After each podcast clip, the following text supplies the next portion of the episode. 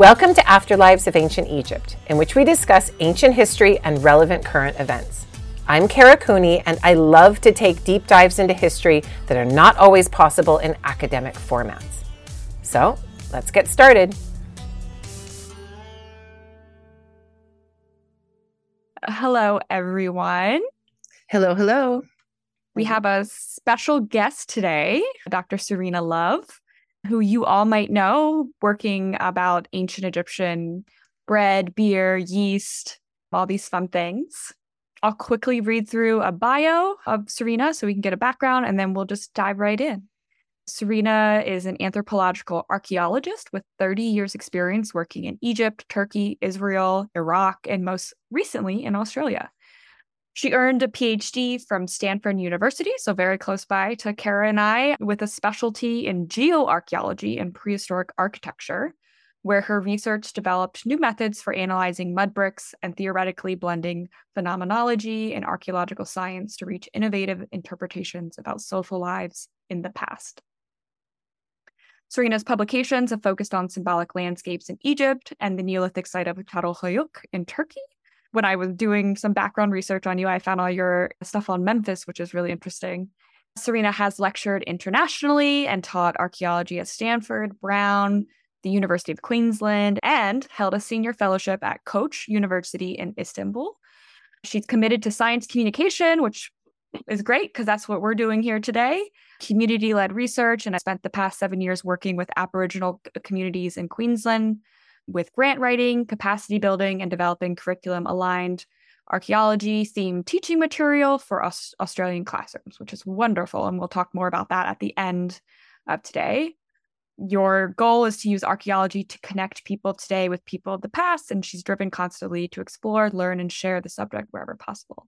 So, thank you for joining us today. We all welcome you to the podcast. Thank you. Today, we're going to be talking about your really awesome work on ancient bread, beer, yeast production. Most notably, I think maybe people know about this, it's from your work with Seamus Blackley, who's the inventor of the mm-hmm. Xbox, mm-hmm. people know best. Mm-hmm. You have Club Yeast on Twitter. That's you know, that's Seamus's account. Yeah. Yeah. All this work. So, how did you guys meet and start working together? How did this project develop? What this what got you guys going? Yeah, this is such a wild story. So it it all started on Twitter, and it was April 2019, and I got tagged into a, a conversation that Seamus had started on on Twitter, saying, "I have ancient Egyptian yeast." And of course, my my first thought was bullshit. No, yeah, you don't. what what you've got is museum dust. And so mm-hmm. I, I, I called him on it and started asking him some questions in, in, in not in the public space, but in the in direct messenger and and interrogated him. You interrogated him in his DMs. Well, because that's is, all yeah. of our questions about it too. How did you do this? Yeah. And, yeah. And so I asked him a lot of really annoying questions, as he said, and but he worked out that I actually know what I'm talking about. So we decided, well, his his his original sample he it was really kind of sketchy about and never really fully disclosed where it came from. And so he said, okay, well, let's just do this again properly. And so I said, okay, well, wh- okay, how do you want to do this? And he's like, get me into a museum. And I thought, okay, sure. Yeah, I'll I'll just do that. And so I just, you know, using my network, just started contacting a few people who thought we could go and and sample some of their pots. And, you know, a couple of museums told me to piss off. They weren't at all interested which is fair. And you're not going to tell us who they are. no, no. I will actually. The British Museum said no because they were working on a similar project. Okay. And then there was a few others just absolutely no. It was a fine. Do you think they said no because they thought you would be doing invasive techniques to sample, or they didn't understand I, the methodology yet, or just like or, yeah, some of it was meh. Some of it was you know it, it just sounded too out there mm-hmm. um, and you know the the museums that we did get into there was a really rigorous process of vetting us and our methods and you know it, it didn't just one email yeah sure come you know collect our samples i had to submit a bunch of paperwork and then Seamus because he was the one actually doing the collection had to write up a really detailed methodology and how this wouldn't harm the pots and how it was uh, non-destructive and it won't leave a mark and all that Mm-hmm. kind of. We had to assure the museum collect that we weren't going to damage the the objects. I suspect the Um, British Museum said no because, and you said they had a competing project, but Yeah. the science has now gotten to the point where these kinds of things are possible and they have their internal scientific teams and they're doing similar work. So that Yeah. means you're on the right path, I would say. I hope so. I've contacted some more museums recently, and again, I'm just not getting responses. Mm. I wonder too if this is, I mean, just working in museums in general, like Kara knows, like for her coffins work, I've, you know, Mhm. I've worked in museums as well, that in general, the process is really difficult. And so museums are underfunded and don't have enough staff just to take the time set aside to have a researcher come in, take things off display.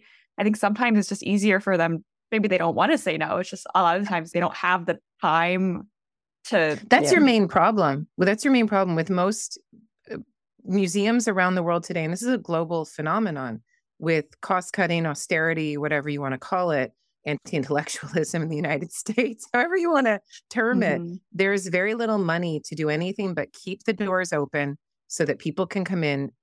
But to do anything in addition to study the pieces that are in your collections, that's that's almost impossible. And even if people are coming in from the outside and saying, "Look, I'll pay for it completely. I'll Mhm. take the samples. I'll deal with all of it. You don't have to do anything but give me access."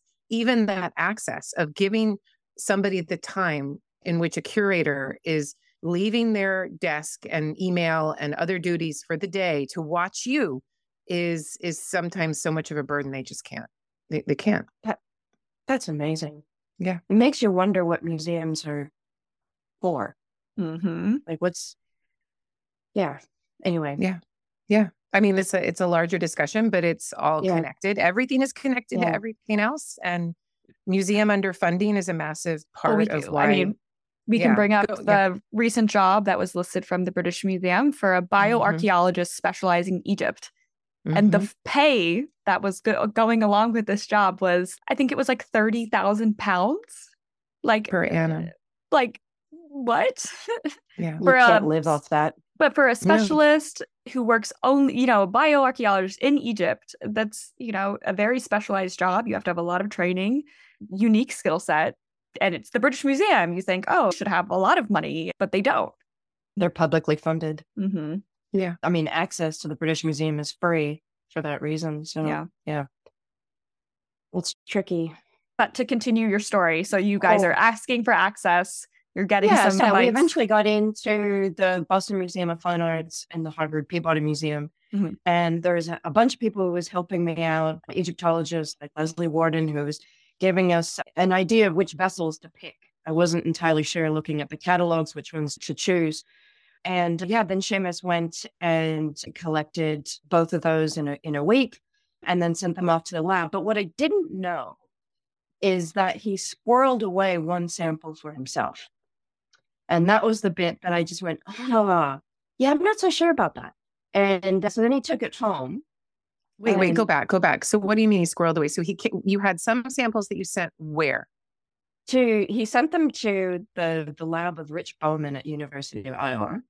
And, and that's where the analytical work on the genetic side of the not the genetic, sorry, the the microbiology side of the yeast was going to be performed. But he took but Seamus took one home. He Hmm. took a sample home. I benefited from this, so go on. Yeah, so did I. And well, we all did because this is what went viral on Twitter. So he took one home and, you know, Seamus is a bread maker. He loves sourdough. He's been fiddling around with this for years, which is where this whole project kind of came from. And so he took this sample, which I'm just going to correct the record because what he actually put on Twitter is incorrect. What he had, the sample that he took was from the Middle Kingdom. It was from a bread loaf that was found at Deir el-Bahri in the foundation deposit. It's one of Mm. those triangular loaves of bread that was found in the foundation deposit of the, the Temple of Mentuhotep. I always Um, thought it was from a beer jar. Okay. no, if you actually look at that now famous photograph, on the lid of the jar, he's got the code of the museum written on the label. If Hmm. you look that up, it's actually the bread loaf. So it's a Middle Kingdom from 1990 BC, but he keeps saying that it's the other one, and it's not, unless he's got another one but what's in the photograph is that jar Mhm. Okay. and that and that label. So it's it's the Middle Kingdom one. Anyway, it's it's a, it's a detail only a nerd like me would pick up. But it makes a it home- difference because I always wondered why you would get yeast from a beer jar rather than a bread loaf when you're doing this kind of work. But I assume, oh, I guess the yeast for beer is the same as the yeast for bread. and that's one of the research questions: is is it right? Right, Because it right. it may not be. Given that you know all the yeast is airborne at this time, Mhm. it might very well be the same. But as you start cultivating it, I would imagine that there would start to be a genetic drift between bread and beer. But Mhm. that's precisely one of the research questions that we're addressing now as we're starting to amass more samples is where is the genetic drift between bread and beer? And was it the same? A drift because people are keeping the yeast and feeding the yeast over generations and they pass it down to the next stuff. generation. Yeah. Yeah. Yeah, but they're isolating it as well, right? So beer becomes beer and bread becomes bread. Whereas in the beginning, in the pre dynastic, they're more the same, right? Bakeries and breweries are together. And Mhm. so the yeast is going to be the same. But then as time progresses, they start to separate. Everything's going to have some airborne yeast attached, right? So even if you have separations, you're still going to get that natural sourdough yeast coming in Yeah. from the air. Yeah, Yeah, for sure. yeah. But there, you know, the, the way that sourdough works is you're using a starter and you're using a mother, Yeah. right? To, to start the next one. So you're actually feeding it yeast. So and and, and it will change. But I would think that the that the beer starter will start to develop its own character and the bread starter will care. But this is this is me not being a microbiologist. This is me just being a, an amateur beer brewer. And that's how I got into this mm-hmm. project initially is in 2018 we had a big exhibition here at the Queensland Museum called I think it was called Ancient Lives and it was a British museum collection that was touring around and we got it for about 6 months and in the Queensland Museum they do these after dark programs which is once a month they open the museum at night and they have guest speakers and a bunch of events that are aligned with the exhibition and I I've been to several of these over the years, and they're they're really actually really good fun. When I caught wind that this exhibition was coming, I had contacted the museum through some of my my colleagues. I know one of the curators there, and said, "Would you be interested in doing ancient beer for these after dark events?" And they said yes. So I had partnered with a local brewer here in Brisbane to make me some ancient Egyptian beer, and and and it wasn't you know I, I didn't claim that it was authentic like i wasn't using authentic yeast i wasn't i was just making a recipe that was using ancient egyptian ingredients that would have been contemporary with the time Mhm. and you know hops you know as low hops as possible unfortunately in australia our brewing laws dictate that we have to have hops in order Oh, for it to be classified as a beer so Mhm. we put in the bare minimum and we made three beers for this museum and it was an absolute hit. They sold out every event. We what did they taste like? them. They were amazing. The favorite was one that we called Sekhmet's Rage. It was a red sour beer Mhm. uh, and it was pomegranate and hibiscus. Mm. Wow. And Sounds that good. was the that was the empty keg every every time was the Sekhmet's cool. Rage. And then the other ones we had uh, we had the Kings of Giza, and that was in the style of a saison, and that had uh, date and fig syrup Mhm. uh, with some coriander in it and juniper. that sounds nice as well. Yeah. What's and the then other- company that you were working with? It was called Bacchus Brewery. Um, Bacchus, and yeah. he's known, yeah, Bacchus Brewing in in Capalaba here in Brisbane, and he also does beers for like the Renaissance Fair. Very Um, cool. And yeah, and so he does, you know, um, medieval style beers, Mhm. and he's known for doing really unusual recipes in small batches. So I knew he was he was the right guy for the for the job. Can you go back Um, to the hops thing? What are hops is what make beer beer right so it's if you get like a an, an ipa it's really super hoppy so it's actually just a flower, but there's a lot of different varieties and it's what gives beer its flavor Hmm. Well, But the ancient Egyptians wouldn't have used, didn't have hops because it's a Europe, Northern European plant, right? yeah, i actually heard a rumor that it was domesticated in china Oh, Uh, I don't know. I don't know if that's true. If any of your listeners can like sing out and tell me if that's correct or not. But I heard that it was domesticated in China around the 10th century. So even some like German beers don't have a lot of hops in it. Mhm. American beers are hoppy as, just really super hoppy. Um, the new trend now is in the sour beers. They don't have any hops. Mm-hmm. So ancient Egyptian beer, no, No hops, but they must have included other. They included other things. Do we have any recipes, Serena? I don't think so. The The closest I could find was in the lexicon. There's like 150 words for beer, and it's all over. You've got some great phrases like "your friend's beer" and "sour beer" and "iron beer," and the and I can only assume that all of those relate to recipes. But the there's a level to it that I have just a hundred questions. Like, were there certain beers for certain festivals? Were there certain beers for everyday versus elites? You know, where, where's the social hierarchy in these beers? Because there has to be. Like, you know, just Yeah. now you've got your your Miller genuine draft that everyone's drinking, and then you've got your top end craft beer that are like twenty dollars a bottle kind of thing, and there's everything in between Mhm. What did that exist in the past that there was special beers for special occasions or special beers for certain social classes or your everyday beer and when i was lecturing at the museum one of the questions that came up almost every lecture was someone saying because i would say that beer is safer to drink than water because the the beer is boiled right and so Mhm. it kills your your bacteria so someone's always asking me what about the children Mm-hmm. what about the children? And I thought, well, yeah, that's a good question because it's assumed that the way that you make the beer is that it's in a jar. You know, if you look at the ancient Egyptian beer jars, they're very porous, right? And they've got this mud lining to keep it from seeping out of the jar. But you can't control, like, as opposed to now where you've got a glass bottle and a cap lid, like it's a contained space. And so you can create the carbonation and you can prevent things from from coming into it. But I would think that they're very weakly alcoholic because you know a lot of the gas and stuff is is Mhm. dispersing. So yeah, maybe you're maybe you would give it to your kids. Well, I and if think you're so. doing if I you're think doing you like a it- fast ferment too, if it's only fermenting for a couple of days. I remember we were in Ethiopia and we were they were bringing over some like homebrew and it was a fast ferment kind of mead that they were making. They did it over like 2 to 3 days. It was like 2%, very Yeah. light and you know, probably negligible more like amounts a of kombucha. Yes, right? exactly. Yeah, very kombucha with the mother still at the bottom. One thing, you know, it's important to remember that in Egypt, the rich people did get to import wine, but this place grows beer because it's so wet. It's not a place that has the aridity and rain fed agriculture that supports a vineyard. And so wine does, you can't do it in Egypt, but it's shit.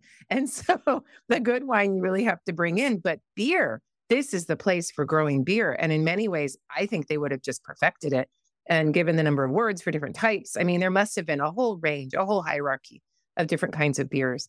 Same, same as in Mesopotamia. Well, to that point, the story of like raging Sekhmet and how she has to get drunk to be mm-hmm. pacified, and there had to have been dyed red beer in some ritual ceremony, and Beer always comes first in the ritual. Beer Mhm. always comes first. It has a primary place over wine. Bread and beer are what you start with, and then you add on the special extras, some linen, some wine, some other some other things. But Mm.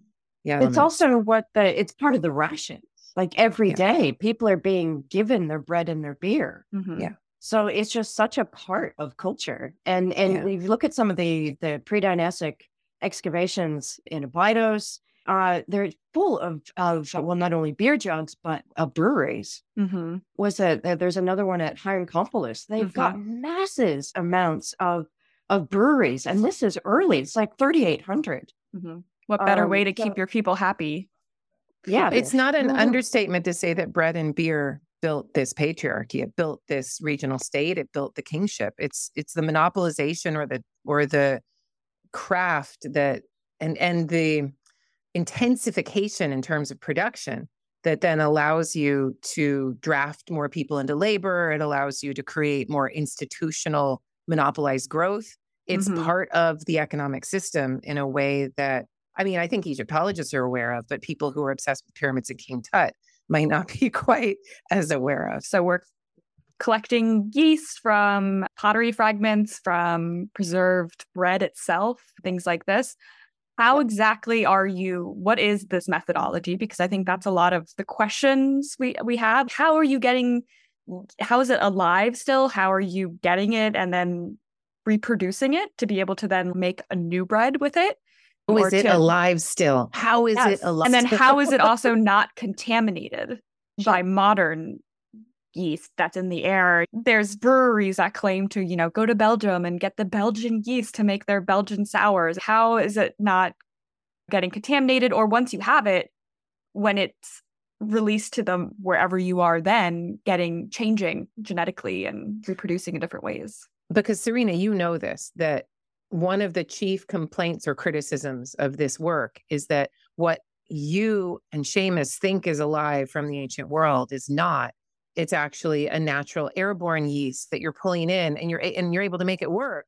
And and then you have counter arguments for this to say, no, no, we can prove to you that it is actually an old yeast. So I just want to start with the caveat is is my background is archaeology. I am not a microbiologist. So we're just going to start right there. That's good because none of us are microbiologists. Yeah. So I don't know if we can handle any of that specificity. Yeast is, is not my thing. Um, and I will say that about a, two years ago, I did a lecture for Harvard all about this project. So, the, and that's available on YouTube. And so we'll uh, so we will that, link to that lecture. Yeah. Yeah, please, because it goes much more into detail. But basically, the methodology, what it is, is we we there's there's three steps. So the first thing you do is you clean the surface. All right. So you're going to get rid of anything that's on the surface. So you're erasing that modern dust, anything that's got your surface contaminants. And then they are injecting a peptide into the matrix of either the vessel or of the bread and that's where you know that you're not getting what's on the surface, you're getting what's in the body of the pot mm-hmm. or in the body of the bread. So that's why I know that it's not just background, right? Mm-hmm. This is actually contemporary. And then it's extracted. And this is all done in sterilized conditions. They do it once and then they flush it out and then they do it again. Gotcha. And then that's what's then put into a sterilized container. I think it's it's basically like into a cotton ball, a sterilized cotton ball. Mm-hmm. So so that that's basically the method. There's a couple of minutes on on each, and they they clean it, and then they they inject it, and then the it's extracted. So it's it's extracted from the matrix mm-hmm. of the the bread or of the ceramic vessel.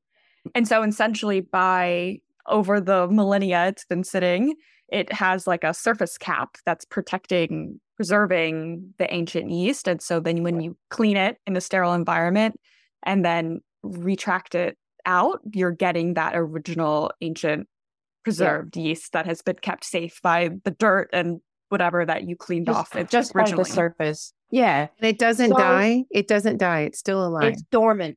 It's mm-hmm. dormant.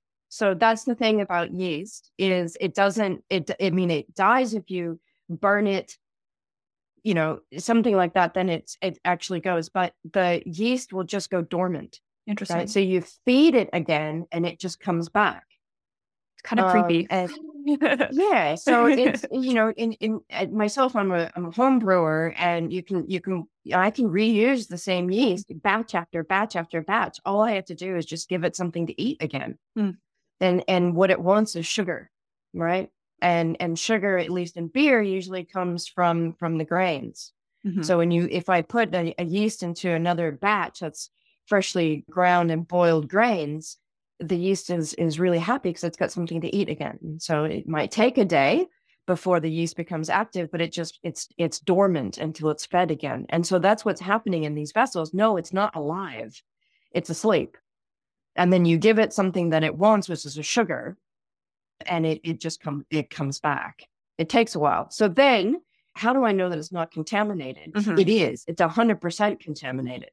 But this is where the work of Rich Bowman in his lab was doing was he was able to separate the bacteria from the yeast and he was able to isolate the yeast. And this is one of the reasons why it was taking so long is because there's a shit ton of garbage in there. Mm-hmm. And he had to over and over again isolate just the yeast and get the bacteria out. So, yes, it is contaminated with bacteria, um, but we have been able to isolate just the yeast. How do you know it's with, not contaminated with modern yeast? So the genetics isn't done yet. So uh, this is a question we can't answer yet. Not yet. No. So we're still working on the genetic aspect of it. Seamus is very confident that because we're getting it from the the matrix of the vessel, how could how could it be? Like it's Mhm. the surface has been cleaned, so anything that's from the the surface is is going to be your modern stuff the last couple hundred years, but it's coming from the middle of the pot. How could that be modern? Like, Mhm. when I was in his kitchen, he showed me the yeast as it's mixed with a, a watery, you know, it's it's floating in there, Mhm. and that it was heavy, and that he said, I think it was heavy, not light. That because it was an older yeast, it had a different density to it. There was a couple of experiments that he was doing in his kitchen. Now, mind you, this is not an ordinary kitchen because Seamus is not an ordinary man. so this is someone that when he was doing this in his kitchen, he put an autoclave in his kitchen. So everything is sterilized. So Mhm. his water, his utensils, everything, his flour, everything is sterilized. So that he could be absolutely certain that what he has is genuine. Mhm. What And then he device is that? It's like an ultraviolet light or something. So he had a UV light mounted underneath like his kitchen cupboards, but an autoclave is It's like what the um, dentist uses, right? When they put the little packets and then they put it in and Or the manicure. sanit. Yes, Yeah. the manicurist like sanitizes everything. It sanitizes. Yeah, that's exactly right. So every time he had the jar open or anything, he had his UV light on. So anything that's airborne. So he was Mhm. as sterile as he possibly could be. And when he was doing some of his experiments, he noticed a couple of things. So first of all, he mixed it with just ordinary white flour and it didn't really react. So then he mixed it with eh, the yeast didn't react. And then he mixed it with spelt because we're all thinking of spelt is is, you know, hyped as this ancient grain. Mhm, mhm. And the ancient yeast it was having none of it. But then you gave it emmer, and emmer is what's grown in Egypt. And then the yeast went, yes, oh finally," wow. and it took off. It's And crazy. emmer is a beast to cook with. Anyone, if there's anybody out there who's a baker, you'll know how dense emmer is. And doing a hundred percent emmer loaf is a monster to get it to rise and not taste like brick. I've read things about emmer that emmer wheat is better for the tax collector. It's better for the monolithic state or landlord who wants to to exploit and and take as much as possible because it lasts longer. But in terms of like a wheat for eating, it's not the best. It's it's a pretty Yeah. dense product. like we have a certain idea of what we want our bread to taste like be fluffy and light and would the egyptians if this was the bread they were getting were these kind of denser loaves they still would have filled you up and made you not hungry like to they're- fill they're that def- yeah, for sure. They're definitely dense, but I, I wouldn't say that the loaves that Seamus made were light and fluffy, but they weren't bricks. You Mhm. know, No, they, weren't. They were quite light and airy. I mean, really, Yeah. they were like a nice firm sourdough, Mm. like a firm whole grain sourdough. It was it was a nice bread. yeah, and it just had a very unusual flavor. Mhm. i was going to Um, say that was my next question like what did it taste like how did it compare to we think of like a modern You're saying more sourdough like Yeah, so it definitely had the sourdough tang to it, but it it wasn't dense like a rye. So it's a little bit darker Mhm. uh, in color, but not it's so it's not your white bread, but it's not as dark as rye. And rye is one of those breads that you know really has a distinct flavor to it. Mhm, mhm. So this emmer had had a distinct flavor, but Seamus believes a lot of that flavor is actually coming from the yeast.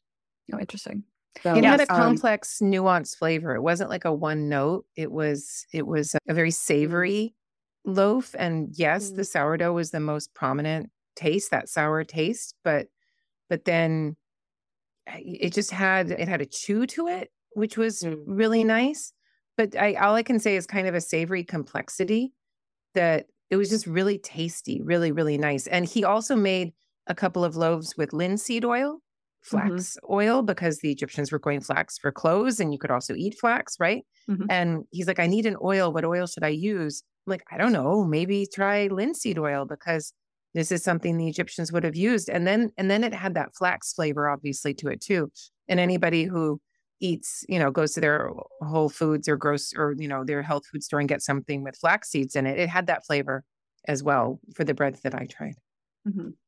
He experimented also with coriander seeds and a bunch of different fats. So he was seasoning his pots with the, I think we tried pork, beef, lamb, duck fats Mhm. to kind of season the pots because it's like, well, tho- those are all contemporary. We know that those, and he he was modeling everything after Old Kingdom. So he was cooking and and uh, eventually he got to the point of cooking in bread in, in ceramic vessels. So we can Mm. get to that later. But at first he was just cooking, you know, straight up like a, a sourdough loaf, like he was used to. So, how did the ancients make their bread beer? And then, when you're reconstructing this process Yeah. of what, how did you adapt it, move forward? When we make bread today, most people, if you're not making a sourdough from a mother, you're just using this instant yeast you can buy in a packet at the grocery store. And obviously, that you guys found that this very specific yeast you were able to isolate only works well with emmer. So there Mm. presumably was other yeasts about if they're all more sourdough like and they're working with these mothers that would have been cultivated and kept over you know years. And then obviously uh, yeast is also entering from the air as well. We have these huge industries of bread and beer production versus local home production. We can talk about the bread pots that we see the flower pots popping up everywhere as a good sign of the state state involvement perhaps and how has your research informed your understanding of the ancient egyptian industries Yeah, so I'll focus on the Old Kingdom at first. So most of the stuff that I was feeding Seamus is all from Giza. I spent a couple years working with Mark Lehner at the Giza Plateau Mapping Project back in the early 2000s. And so it's the project that I know the best. And they have all the bakeries that have been meticulously excavated and, and recorded in the work of Anna Wodzinska's, all her pottery. And so those are the books that I gave uh, to Seamus, and he just, you know, devoured them and replicated it to the T. So that's the model that we were going off of was the Old Kingdom bakeries Giza. And we're just focused on bakeries right now because that's Seamus's focus. My interest is in beer, but that's we're not really there yet. Rich Bowman has played around with some of the beers, and I can get to that later. But right now we'll just stick to the the baking. So what Seamus was doing is is he's very methodical and he will eliminate one variable at a time. So he at first wanted to see if he could just bake a loaf of bread. And then he perfected that and he did it, you know, in his normal way of baking sourdough. And Isn't then it the started- coolest thing that it only worked with Emmer? That's a key point to really hit on again. Absolutely. That it and it, it it just didn't want to behave with any with any other grain. And then he graduated from just a sourdough loaf to you know a Moroccan tagine pot. He Mhm. wanted to see how it would go. And he again is just baking in his oven. And then he went and then he mastered that. And so he thought, okay, now I'm gonna start cooking in in ceramic pots. And so he collaborated with a potter in Pasadena, Los Angeles, somewhere near where Seamus lived, and using all the the work of Anna Wodzinska's analysis of Old Kingdom pottery in the size and the texture. And I threw as much research at him as possible about the the the recipes for the pots, and I was just like, "You need dung. You need as Mhm. much dung as you can get." And so he like goes to the local stable and gets as much horse shit as he possibly can. and gave it to the potter, and he's like, "You need this." And I was like, "These pots are coarse, right? Old Kingdom bread molds are really, really coarse. They're not nice pots. They're Mhm. they're u- the utility wear. They're used and they break, and they're Oh my God, Serena, I can't imagine the face of the potter when he brings all the horse shit in and he's like, I would like you to mix this with clay and make me pots from this. My husband's a potter. And he would be like, fuck you. I don't want to make pots out of shit. Thank you so much. But that's essentially what Seamus is probably asking his good buddy, his potter buddy, to do. Yeah, uh-huh. probably. That's what I Yeah. would guess. I, was want to just be like, the no, fly on the wall for that conversation. the fly on the shit Yeah. Yeah. And I was like, no, you need more, more shit, more, more, more, more. You want sand, you want forest, you want as much dung as possible. So anyway, he made it and he he made a really small pot at first. And again, he, he's just one by one eliminating variables and he's seasoning the pots. And he found that that's absolutely the key Mm. is to make sure that the pots are seasoned. And so the inside of his pots are are black and they're black. 'Cause otherwise it sticks. it sticks. But a really good seasoned pot, the bread just comes straight out, Mhm. right? Yeah. It doesn't, it's, and it doesn't go and It doesn't seep into the into the pores of the pot or anything.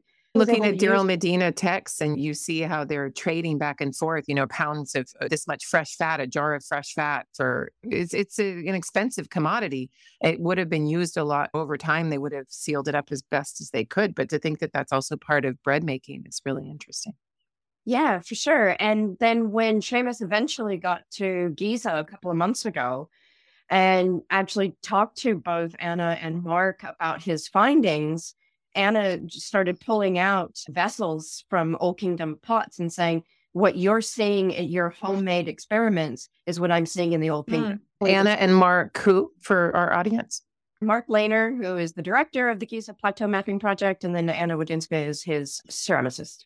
Yeah. Mm-hmm.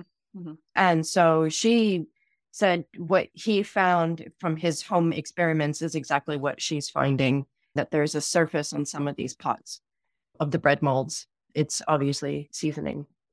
How often do you get to use a bread mold, mold do you think, before it breaks? Five he times? said that he said he, he's using it constantly. Oh, same one. Same one. He did crack one. He did crack one. He was just Im- amazed by the size of them. Mm-hmm. Like, you know, the the just how large they were. Mm-hmm. So there's that famous scene from the Tomb of Ti at Saqqara, Fifth Dynasty, that has the whole bread making scene. And it's like what, eight registers, nine registers, and it shows it's the most complete thing we have of Old Kingdom baking.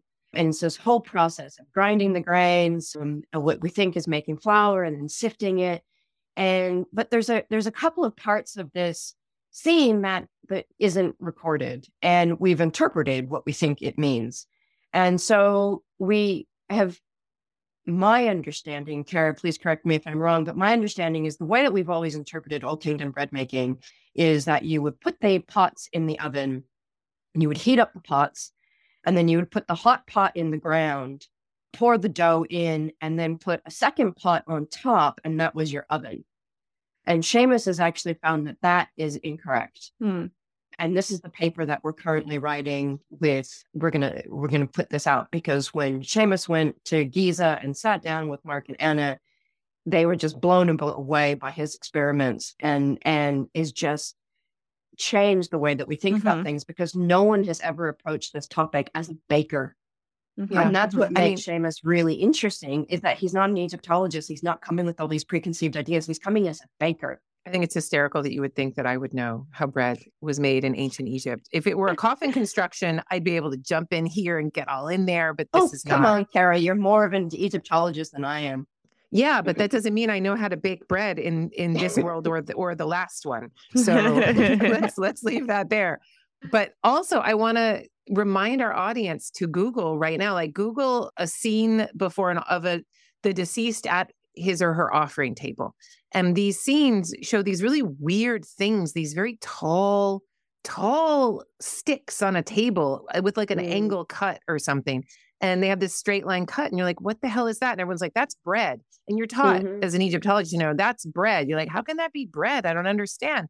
But if you have this tall, big conical loaf and you cut it into slices, you're going to get this this interesting mm, mm-hmm. long shape. And if you stand it up on a on an offering table so that it can be seen, because Egyptian two dimensional art is all about what can be recognized as such. It's not necessarily would have the way it would have laid on the table, but it in a standing position so that you can understand it symbolically. And so that's, you know, that that can help us to understand a little bit of the bread. There's a different way of making it. We need the baker to do some experimental archaeology, which is essential and important. This is what Seamus did during COVID. You know, you lock that man up in his house and he gets bored really quickly. And so what he did is he he said to me, okay, well, what are they using for fire? And I said, well, it's acacia, right? So in, in Egypt, they have acacia. It's not more dung, dung and like animal dung, yeah. probably. No, so the there's a there's a charcoal expert that was working at Giza named Rainer, and his analysis proved that a lot of it was acacia. Interesting. Acacia um, charcoal in particular. Yeah, hmm. exactly. Yeah. And so Seamus being Seamus, he imported acacia from like Arizona or something uh-huh. like that. And of course, this is during lockdowns and everything. And so he's got this truckload of acacia coming to his house in Pasadena. And and then he's like digging holes in his backyard. Like I'm surprised his wife, you know, still is into this project because she's she's so tolerant. She's amazing. And so he's digging holes in his backyard and he's importing this acacia. He's got this potter making these pots and he's going and he's got this like temperature gauge thing that is monitoring the the heat distribution and and and he's just going all out on this. And then he successfully was baking bread in holes in the ground mm-hmm. in his backyard. Awesome. Uh, and but then he realized that there were other problems like how do you lift a hot pot out of ground? Like how do you not burn it a giant pot um, too. It's a giant pot. Yeah. So it's not lightweight. Like mm-hmm. these things are, you know, they weigh like 15 pounds. Like they're mm-hmm. heavy. If and you're so really they, going to be running an expedition and feeding people tens of thousands of loaves of bread, I mean, this isn't something that you you it can't take a long time. It has to be systematized. It has to be fast and streamlined. Mm-hmm. And we don't exactly know what that way is.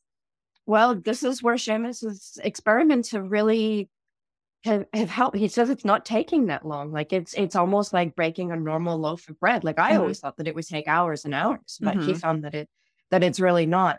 But also he's like, there's tools that are missing. Like how are you lifting and placing yeah, like, these hot pots? So you don't have oven mitts.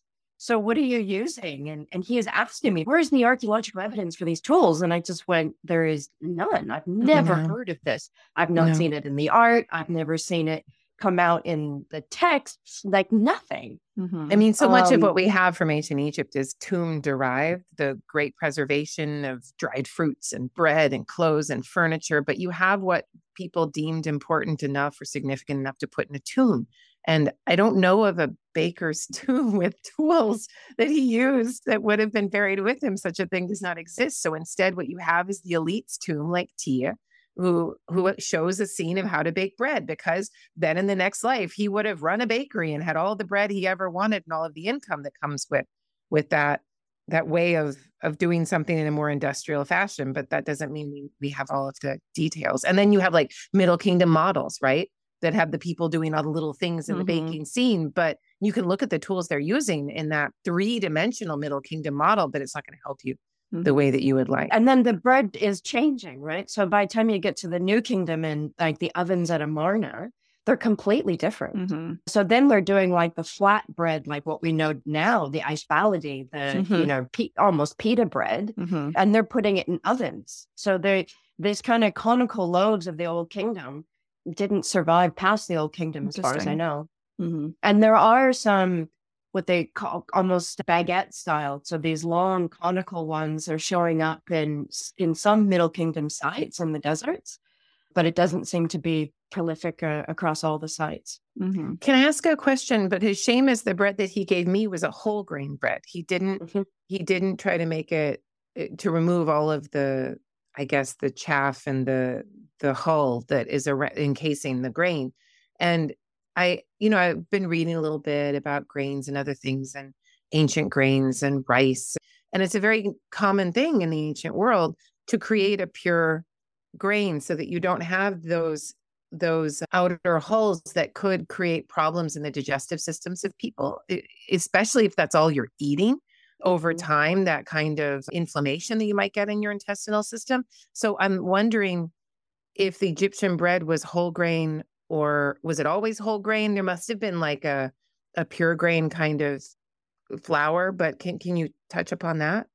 There's there's a lot of loaves of bread in in museums. One of them in Turin, mm-hmm. and then the the loaf that Seamus actually sampled from from the Boston Museum of Fine Arts is really coarse, and it looks like it's got a lot of flax chunks in it. Hmm. Flax seed chunks. I would think so. That's what it yeah. looks like to me. So I think there's a huge variety of, of flours that they would be using. Because remember, we've got barley too.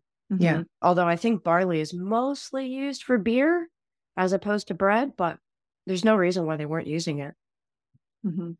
So, where does the project kind of stand now? You mentioned you guys are releasing a paper soon and that mm-hmm. you're working on the genetics of the yeast too to see yeah. if there's different genetic profiles as well. Yeah. So, we just wanted to test the and, and identify the the the species Mhm. of the get the genetic profile of the of the two yeast strains that we have. So one is a beer and one is a bread. Mhm. So the the the bread is like I said from the Middle Kingdom, but the beer is Old Kingdom Mm. from from Giza, from the the Reisner excavations.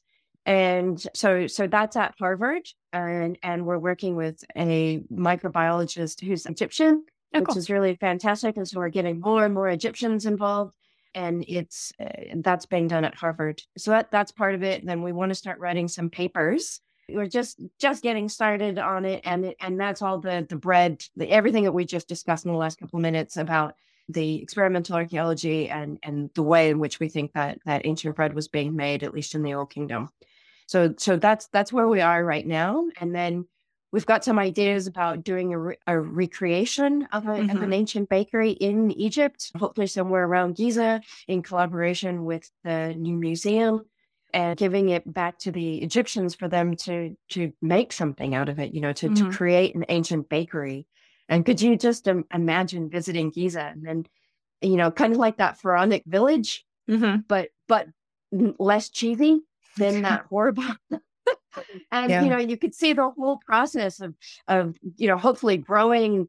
That there'd be a you know an emmer field nearby, and then there'd be the crushing and the grinding and the sieving and the and the making of the dough and then the baking, and then you could walk away with a, a, a loaf of bread that was made in Egypt. Mm. And then you could maybe even buy emmer flour, you could buy the yeast sample, and, and it would all be done right there at Mhm. Giza using the ancient methods because it's a, it's 100% possible. And uh, that would just be such such an experience for a tourist And it, and the one thing that I've, I've noticed about this project, so there's a, there's a new term that got coined by a guy on Twitter. He's called it gastro-Egyptology. And it's really been fascinating to me to watch this project really explode in the public imagination. And I just, I never thought that anyone would be interested in this. Other than just me being nerdy and trying to, you know, do something different with, you know, by merging my my my passion for home brewing and my passion for Egyptology and put them together. But this has just really taken off. And it's just, it's this tangible aspect where you're like eating the past Mhm. you know, and you're doing something from the past that people every day throughout all of history do all the time. They eat bread. Mhm. It's people can tan- eat it, they'll freak out. They, if people can, Right. can take part and have a party with it, throw in some alcoholic beverages of some kind, make make a little buffet. Everyone's going to be super happy and want to try it out. Yeah, it draws a lot of Could attention. you imagine this ancient bakery and then obviously a brewery would be the next Mhm. thing? And walking away with, you know, an, a, a daily ration of a Mhm. beer and bread. Mhm. That would just be absolutely wild. Yeah, there's a Um, but- connection there by being able to in eat or dress or somehow engage with the past beyond pictures or just reading Oh no, about I'm it or cracking open a kombucha as soon as I'm done with this. We're, I'm getting a kombucha open. I'm going to look at how much alcohol's in there. I'll have to look it up online probably, but that's okay. I'll enjoy it. I'll feed some to my son.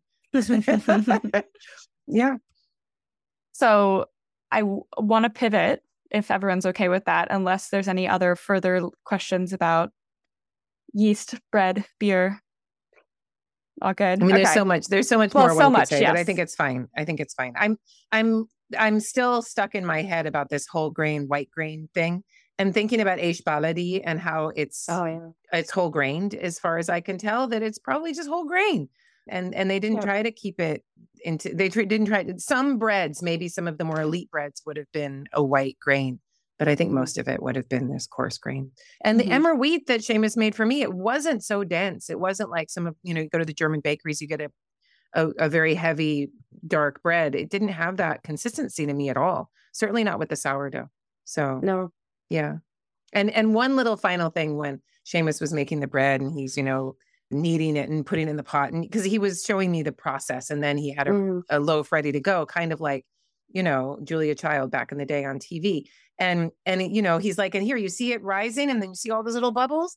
And then you put it in the oven and then all the yeast that's made these bubbles, then they die. Mhm. And so, you know, the idea that you're eating dead yeast cavities and that's what makes it so light and airy and delicious is just a wonderful way to think of of bread. That is funny. That's Yeah. funny. He's he has a wonderful way of describing it. So yeah. Great. So totally pivoting a bit. What's your current work? So you're you're passionate about science communication, bringing mm-hmm. archaeology to the classroom, to the greater public. What's your current work with the Everick Institute? What else are you working mm-hmm. on? Yeah, um, sure. So I work for a, a not for profit called the Everick Gwinnett Institution. We also trade under the name a Everick Foundation. And it's a branch of a cultural heritage consultancy that we created a charity about five years ago. And our whole purpose is to give back, to give back to the Aboriginal communities in Australia that we work with, because so much of what we do actually facilitates the destruction of cultural heritage. Mm-hmm. And yet, when you work with communities, you can sense their passion and the and how much they've lost over the last 200 years and so we wanted to try and give back wherever we could and it's difficult it's challenging and it's unbelievably rewarding i was on a field trip last week and my legs are so sore i can barely go up and down the stairs. My knees absolutely trashed and i wouldn't have given it up for anything. You know it was 12 hour days. We did 25 kilometers in three days. But what we got to see and experience and i was working with an elder and it was just so so rewarding. Mm-hmm. and so yeah that's where i am now. That's what i do. Serena when you say so much of what we does destroys culture heritage do you mm-hmm. mean modern humanity? Do you mean archaeology? Do you mean both? Do you mean building yeah. urbanism so in, yeah and cultural heritage is different. Well it's it's the same in in the us as it is here. So we usually get engaged by proponents who are working to develop the land in some way, right? So there are residential development, wind farms, solar farms, coal mines, any of the mines of mineral extraction, railroads, road development, all that kind of stuff. And so that that's where consultancy comes in. There's, you know, hundreds of consultants across the country and that's what we do. We just work alongside proponents. We either work for the proponent or we work for the Aboriginal Party. Our company, we typically work for the Aboriginal Party, but we do sometimes around the other side of the fence representing the proponent. And so yeah, so that it facilitates the destruction because we're we're trying to get the best outcome so that the Aboriginal Party will get to record and document their sites before they get lost, but then the proponent gets to build their railway or build, mm-hmm. you know, a new bridge or whatever it is that they're doing. Mm-hmm. So and it's sad. It's sad to see these amazing sites. And I don't often get to win. I've had very few wins over the, the years where I've actually found something that was so significant that I got to change the course of a bridge. But now they're going to go to the other side of the road and destroy the site on the other side. Mm. So I got to save one and I'm going to lose the other. So yeah, we we just saw this on Facebook the other day. Franck Monnier, he he's an Egyptologist and architectural specialist of pyramidal structures in particular and he commented how Abu Roash that there was a paving area, giant paving area of stones brought in, and that it had been completely dismantled and destroyed to build a new highway. So, you know, and these things happen without the the consultation necessarily of archaeological consultants. Though I have to believe that something happened. But when when people discover it, you know, they, it was still done pretty quiet like and was very disturbing for Egyptians and and non-Egyptians alike. And so one of so this work you're doing with the Everick Institute sounds like mm-hmm. both one really fulfilling and before we started recording we were discussing about, you know, academia and all of us have very different journeys throughout academia. A lot of the focus of our podcast has been on alternative academia and just demystifying academia in general. And mm. so can you speak to your journey through this process? You know, the humanities being underfunded, there's not jobs, the jobs that do exist don't pay very well. And so it's great to see PhDs and professionals in other roles that are using the skills that we cultivate throughout our programs in great ways, still including archaeology, still working with cultural heritage. What's the one thing you think the public or audience should maybe know about this so there is life after academia. There is mm-hmm. a life outside the academy. It's better paid. And say that for sure. But it's it's hard. It's not an easy decision. It's I do refer to myself as a recovering academic. But well, you know, I, I started still... my book, The Good Kings, by saying I'm a recovering Egyptologist. So, yeah. and that's and that's from inside the academy. But yeah, yeah, it's it it I feel like I left an abusive relationship. Mm-hmm. Is is what it. I I felt like I was in love with someone who didn't love me back, and you know, as much as I got beaten up, I just kept coming back for more. So I'm I'm sorry to use the example of domestic violence. I don't use that lightly, but it it did feel like that. Mhm. It's funny, Serena, because it's exactly the analogy I use in The Good Kings. It, I, I start off with it and I end with it. And I think it's, I, I use it for authoritarian power, not necessarily the academic hierarchy, but it works. it works very well. You They're know, both I, I, I authoritarian in their way. I don't know why I just kept putting up with it over and over and over again. Well, it's, Um, they I- tell us, oh, you chose this because you love it. So you should be willing to put up with It's the same thing abusers tell their abusees, right? You know, they're Yeah. gaslit in, in a sense. And, and you know, you you the amount of I I've moved countries six times. You know, I've got a degree from from University of Sheffield and University College London. So I was in the UK for five years. I spent a year living in Egypt as an undergrad. I was at the American University in Cairo. I took a position at Brown University. So, you know, again, cross country move. I took a position at Koç University in Istanbul. And then I took a three year position at University of Queensland in Australia. So I just kept, and then that's when I called it quits. I was like, look, I'm in Australia. I'm going to stay. Um, and at this, you know, by the time I, by the time I left the academy, I was 42 years old.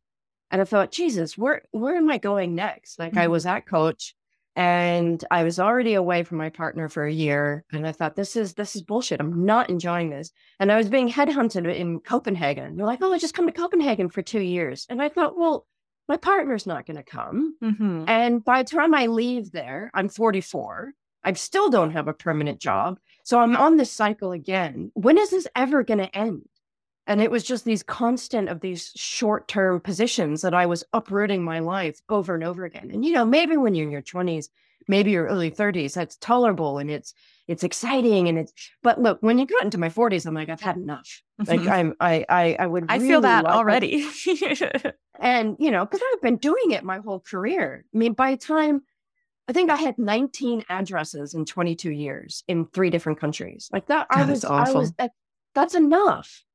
Mm-hmm. And, you know, you, you travel to these amazing places and I can't, I can't buy anything. So I've got nowhere to put it. I've got Mhm. no money. I'm absolutely broke. Well, you know, my friends are, are buying houses and having babies and settling down. And then, but they look at me like I'm so exotic and I'm so amazing. And you have this, this life that we all envious of. And I'm looking at them with, you know, that they own things. They own a car, they own a house, you know, they have a stable relationship. And I was like, yeah, I got none of that. And so I was always wanting what the other person has. But I, I mean, I, in, in, in a lot of ways, I wouldn't give it up. I, I, I have had a tremendous career, but it's just been very ad hoc and a little bit here and a little bit there. I worked in Egypt. I worked, you know, my PhD was uh, ultimately in Turkey. And now I live in Australia and I work in Aboriginal archaeology. Like those are three completely different things. And how does any of that make sense together other than that's just how my life turned out? So yeah, when the hardest thing is I, I decided to leave the academy, it was the end of 2016. I didn't have a visa for Australia. So I moved back to Australia. I didn't have a job. I didn't have a visa. And I had 10 grand in the bank. And that was it. And and and my visa, my permanent residency application cost me eight thousand dollars. Oh So I basically spent all my savings just to get a permanent residency visa. And then, despite the fact that I have a PhD from Stanford, I'm a highly skilled, highly trained person, my visa was attached to my partner. Yeah. I could not come here and live in Australia as a skilled migrant. I had to come here as a partner. Mhm. Yeah. And that to me shit me to tears Mhm. because, like, I'm more qualified than he is Mhm. but I'm only here and I got my my permanent residency because of my relationship with my partner. Who, you know, we've been together for nearly 11 years now and you know, he's he's my world. But yeah, the fact that I had to come here on him and You're still your own six- person. Yeah. I'm still my own person. For six months, I was hugely depressed and had no idea what I'm going to do with myself. And yeah, I just I started doing information interviews with people Hmm. because I thought, what what's next? What what do I do? Following all the blogs on Alt Academy and and what choices there are, and I I knew I didn't want to do consultancy because I just didn't enjoy it. I did it a, a little bit in the U.S. and it's just this just wasn't great. And so I you mean archaeological consultancy? What you're doing now? You like, I don't want to do that. I didn't want to do it. And in fact, it's what I, I I I only did it for a couple of years with the company that I'm with, and then we created the charity. So if it, I probably wouldn't have lasted as a consultant because I don't really enjoy it because it's all legal and Mhm. everything that we do is dictated by the law. But we started the charity, and then I was okay because then I got to do teaching and outreach and engagement and public Mhm. communi- you know, in science, Science. communication mm-hmm. and research. And we've got a paper out in Nature, which is just tremendous because it's being led by Indigenous communities. And yes, What's the paper in Nature? What's the topic?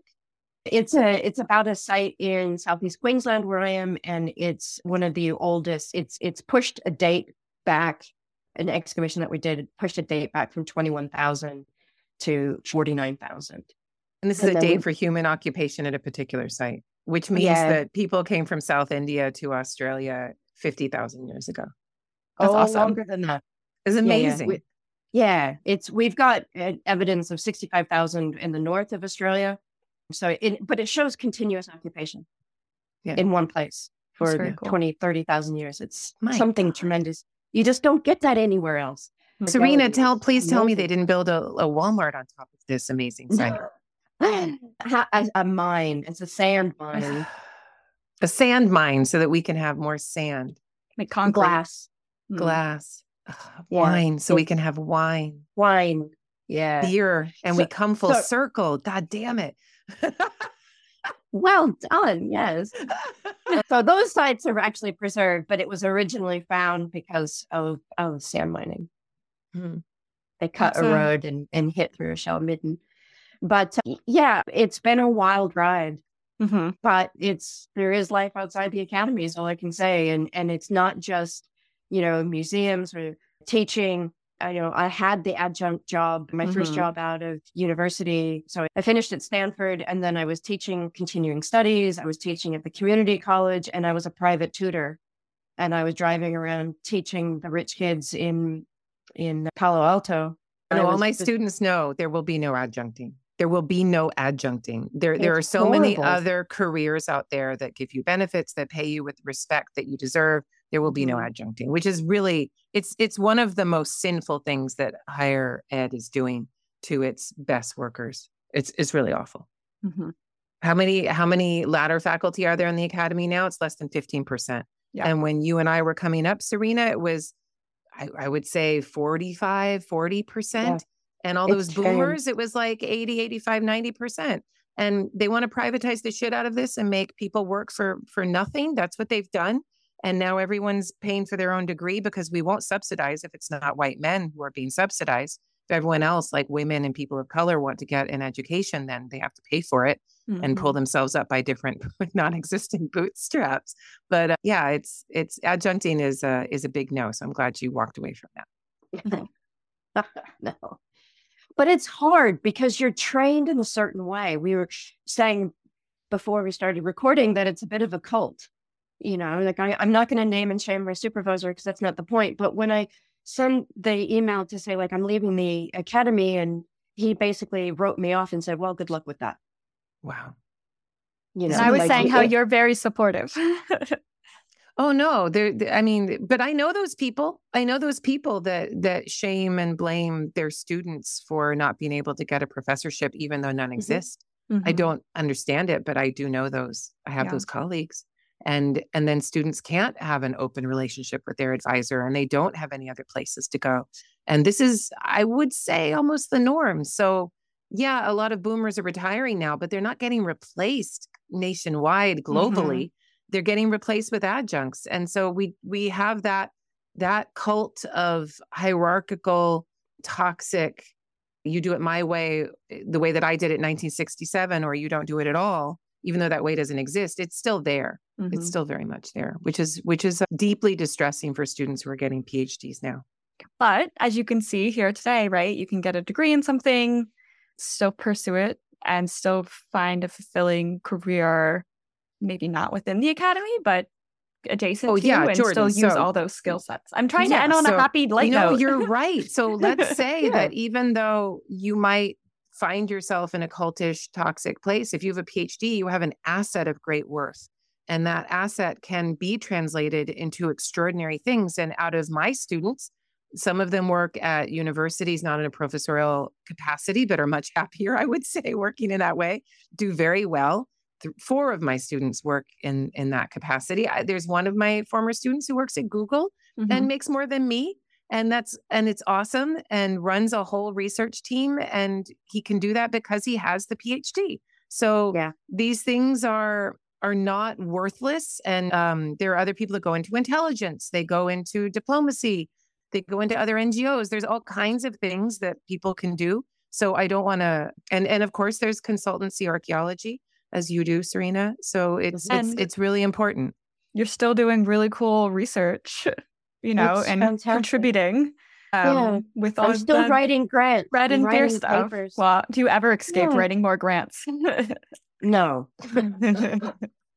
no, but there's like, like Kara says, it's there's people everywhere. I know so many people that are working in like the gaming industry um, mm-hmm. and and augmented reality. Like there's so much technology now that's coming in, and like I I'm so excited. Like when I'm 80 years old, what archaeology is going to look like.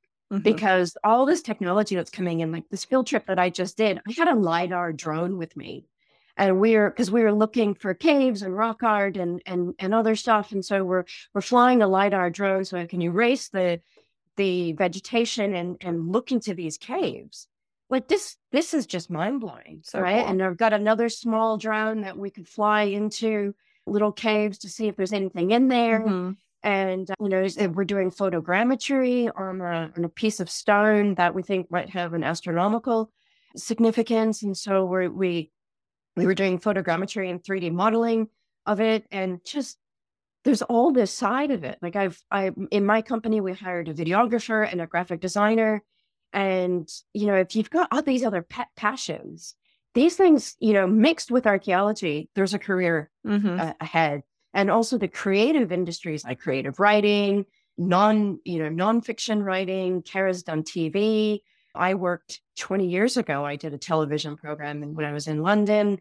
And, and there's this whole world that you can use this skill set. And mm-hmm. it's not just the academy. It's very fulfilling mm-hmm. and very, you just have to be lateral and, and break those chains of it's the academy or nothing. Don't There's no bad relationship. Yeah. There is no shame. There's there, and if no. you are shamed for it, then you need to run. But yeah. there should be no shame. Dump the bad choices. boyfriend. yeah. Yes. Dump him. Dump him. Well, on that note, I just want to thank you for stopping by all the way from Australia to chat with us today. we you. Have been following your and Seamus's work for so long. Looking forward to seeing the work get published and it coming out and reading more up on it. And uh, are you do sampling more pieces, doing any other, trying to so, build up the database? Yeah, we've got a couple of museums that are considering our requests at the moment, and then a few more. So if anyone other has some contacts, you know, other places that we can, and mm-hmm. obviously the next hurdle is to actually sample in Egypt and actually have the material process in Egypt by Egyptians. So that's the next that's the next step down the down the track. But we're not too far away from that. That's great. Yeah, that that would be wonderful. Yeah, mm-hmm. and that could. I mean, there's so many sample so many options places. there. Yeah, so that would I can't be, wait amazing to see. Yeah, but, go to a village, find some ovens, you know, do some New Kingdom style baking. I think that could be really, really cool. That's the plan. I love it. Watch this space. Yes. Yeah. So everyone will keep an eye out for your work coming out and any project updates. Mm-hmm. This is Afterlives of Ancient Egypt. Yay. Thank you so much. Hope you enjoyed Thank listening. you, Serena. Thank you to our listeners for your support and please subscribe. It's a big deal with all the platforms, so subscribe. If you enjoyed the show, share it with all your friends and most importantly, leave us a five star review. It really helps with all those aforementioned platforms. Send all those ancient world questions and topic suggestions for future episodes to karacooney at gmail.com.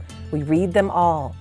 You can find info on all my books, articles, and upcoming lectures on my website. Just head to karacooneyegyptologist.com. Amber puts all that together. Oh my God, thank you, Amber. Join our vibrant and subversive online community at patreon.com slash afterlives and get access to our private Discord server where Jordan and I can connect with our listeners far, far away from all those toxic social media spaces. And do not forget to check out our Substack Ancient Now at ancientnow.substack.com, where we share perspectives on all that history and archaeology news every week and continue the conversations that happen after the podcast mic is turned off. You can find me on Facebook at Kara Cooney Egyptologist and on Twitter and Instagram at Kara Cooney. Thanks to the team at Patina Productions for this podcast, which I must point out is wholly separate from my academic work at UCLA. See you next time on Afterlives of Ancient Egypt.